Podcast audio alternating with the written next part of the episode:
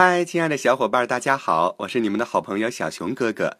儿童成长故事微信公众号今天推出《说给儿童的中国历史之戴假面具的人》，是由陈卫平、沙永玲主编，湖南少年儿童出版社出品。戴假面具的人，隋文帝虽贵为皇帝，但生性节俭，最讨厌人家浪费。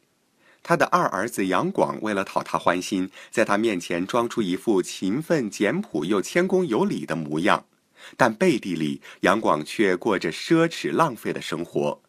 他的王府虽然看起来不怎么漂亮，里面却布置得很豪华，有各式各样的乐器、吃不完的山珍海味，还有许多的美女成天陪着他唱歌跳舞。这天，杨广正在王府里左拥右抱、饮酒作乐的时候，一个士兵突然跑来通风报信：“报告王爷，皇上和皇后已经离开皇宫，往王府来了呢，大约半个时辰会到。”“哦，来人呐，快把这些漂亮家具藏起来，找些破旧的桌椅摆上。还有你们。”杨广指着刚刚还在他臂弯里的几个美女，“立刻去后面的房间躲起来吧。”他还叫人把乐器上的弦弄断几根，再撒上一些灰尘，自己则和王妃换上了破旧的衣裳，拿出几本书来，假装在很用功的读书。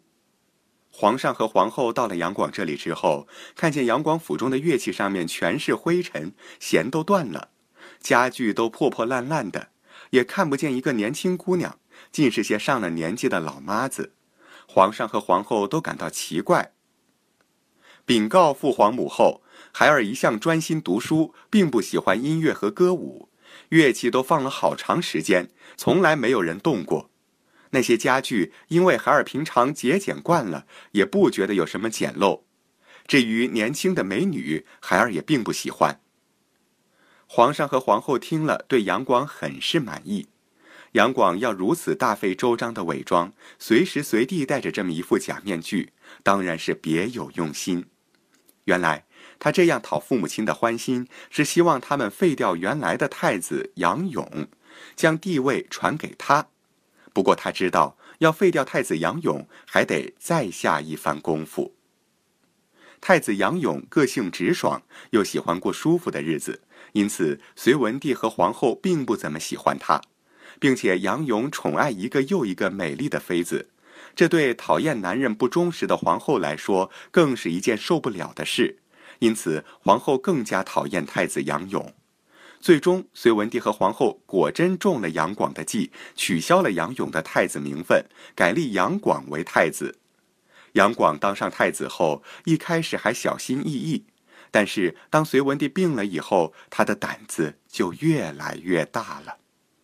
他公开的和大臣们吃喝玩乐，甚至还调戏隋文帝的妃子。在病床上的隋文帝知道以后，气得想废掉杨广，重新立杨勇为太子。但是，一切已经来不及了。隋文帝死后，杨广顺理成章的当上了皇帝，他就是后来的隋炀帝。狐狸尾巴终究是会露出来的。杨广当上皇帝后，把假面具撕掉，露出了本性。他不但尽情的吃喝玩乐，建了很多华丽的宫殿，还不停的在全国各地游玩他想去江南游玩，又苦于路途遥远，便决定修建一条大运河。这条运河起始于涿郡，也就是现在的北京，把北方的河流和江南的河流连接起来。杨广觉得这样一来，不但自己可以一路坐船，舒舒服服的去玩百姓们南来北往也方便多了，可是挖运河可不像挖水沟，这需要动用好几百万的人力，许许多多的百姓都被强迫来修建运河，痛苦极了。除了游玩，杨广为了夸耀自己的武力，还发动大军去攻打高丽，也就是现在的韩国和朝鲜。战争一来，百姓的日子就更加难过了。原本安康富足的隋朝，落到杨广手中，不到几年的光景就被搞得一塌糊涂。老百姓再也忍受不了这种痛苦，于是，一波又一波的反抗行动很快就展开了。杨广只当了十四年的皇帝，就被反抗军推翻，后来被一个部下杀死了。从古看今。在这则故事中，像隋炀帝这种工于心计、虚伪矫饰的行为，对本性纯真、未受社会大染缸影响的小朋友而言，似乎可怕了些。但借着隋炀帝的例子，爸爸妈妈可以教教孩子，有许多事情不能只看表面，而要仔细的查其前因，观其后果。否则，像隋文帝这样，因为选错了太子而丢了一片江山，断了一个朝代，后果可是不得了呀！好了，今天的故事就到这里，我们明天再会吧。想要听更多精彩故事，搜索公众号“儿童成长故事”，关注我们吧。